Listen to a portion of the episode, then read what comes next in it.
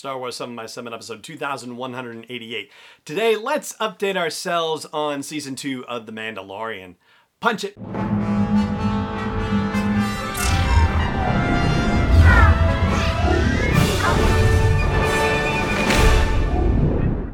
Rebel Rouser. I'm Allen Voivod, and this is Star Wars 7 by 7 your daily dose of Star Wars joy, and thank you so much for joining me for it.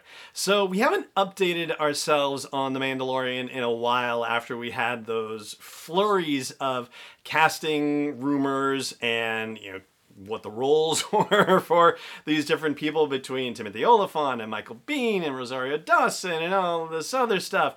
So, yeah, it's been relatively quiet since then, but there have been little bits that have dribbled out here and there, and so I thought I would round those up here for you in case any of them happen to escape your attention. And funnily enough, the first thing to share with you is a casting thing that goes the other way. It's about somebody who had been rumored to appear in season two of The Mandalorian, but turns out he will not be after all, and that is Bill Burr, who played the character Mayfeld. You remember him from episode six of season one, The Prisoner, where it was his crew that was working to break a guy out of a New Republic prisoner transport.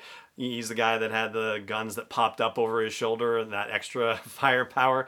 Anyway, he had supposedly been in the plans for season two, but there was a recent interview with him and they were asking what he's involved in, what he has coming out next. And he only talked about The King of Staten Island and F is for Family, and that's it. He says he has nothing else in the pipeline. So, allegedly, apparently, season two of Mandalorian is not in the cards for Bill Burr and Mayfeld. And that's unfortunate, I have to say. I mean, on the one hand, sure, it's great that, you know, they might explore a whole bunch of brand new stuff and particularly fantastic because yeah that's exciting in its own right but mayfeld was a pretty awesome character and so i'm a little bummed that we won't be able to see him in season two. And there's somebody else who we will not see in season two but whose work we will see in season two and that's the work of a guy named sam hargrave.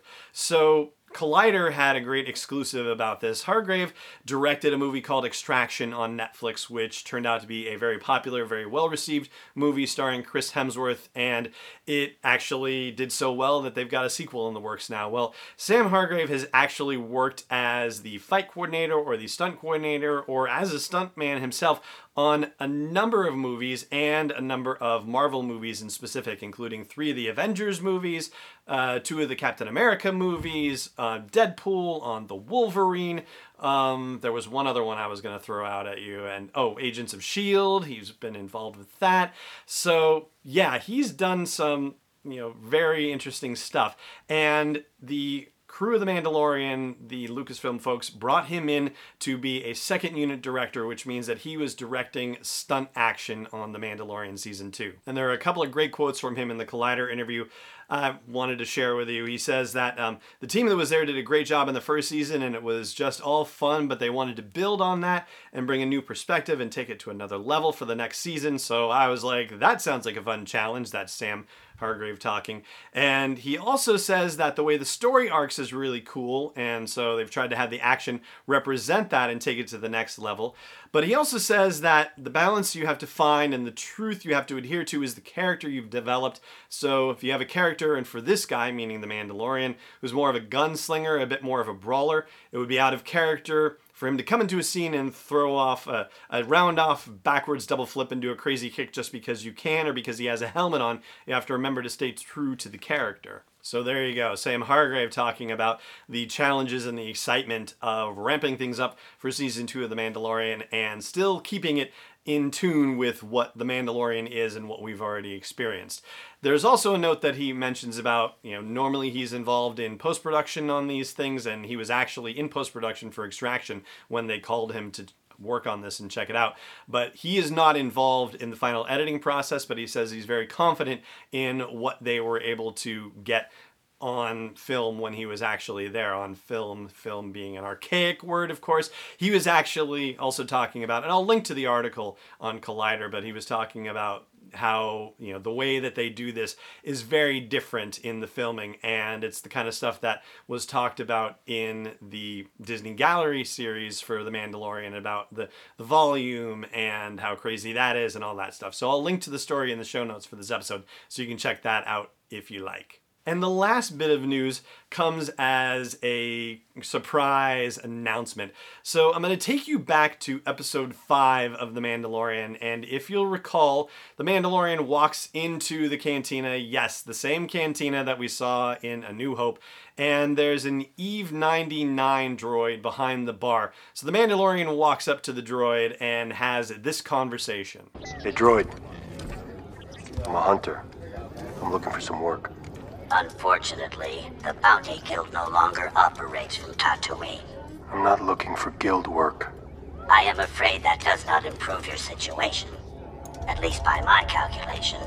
So there you go. Sounds like a pretty run of the mill exchange, right? Well, here is the geeky crazy thing about that. The droid is voiced by none other than Mark Hamill. Yes, indeed, Luke Skywalker, who is also an accomplished voice artist he is the one who did the voice of the droid bartender in The Mandalorian and recently revealed that he has had some kind of voice acting role in everything Star Wars made since the prequels. So that's very cool, very exciting to hear that he did something for The Mandalorian, and it does make you wonder whether there's something in the cards for him in season two as a voice actor, of course. I mean, you know, technically speaking, Luke Skywalker is alive in this time of the timeline, so he could show up, but yeah, I think it's probably more likely that any appearance by Mark Hamill is going to be in a voice acting role. But hey, you know, you can dream, right? All right, so that is going to do it for our update on season two of The Mandalorian, which is still on track for its October release. No specific date yet, but I'm sure it's going to be announced soon. Hey, I'll go out on a limb and say that we'll hear about it in August, about the same time that we would have heard about it when Star Wars Celebration Anaheim was supposed to happen. Fingers crossed. But for now, that's going to do it for this episode of the show. Thank you so much for joining me for it, as always, and may the Force be with you wherever in the world you may be. Wars 7 by 7 is not endorsed or sponsored yet by Lucasfilm Limited, Disney, or 20th Century Fox, and is intended for entertainment and information purposes only. Star Wars, the Star Wars logo, all names and pictures of Star Wars characters, vehicles, and any other Star Wars related items are registered trademarks and or copyrights of Lucasfilm Limited or their respective trademark and copyright holders. May the force be with them. All original content is copyright 2020 by Star Wars 7 by 7 We hope you love it.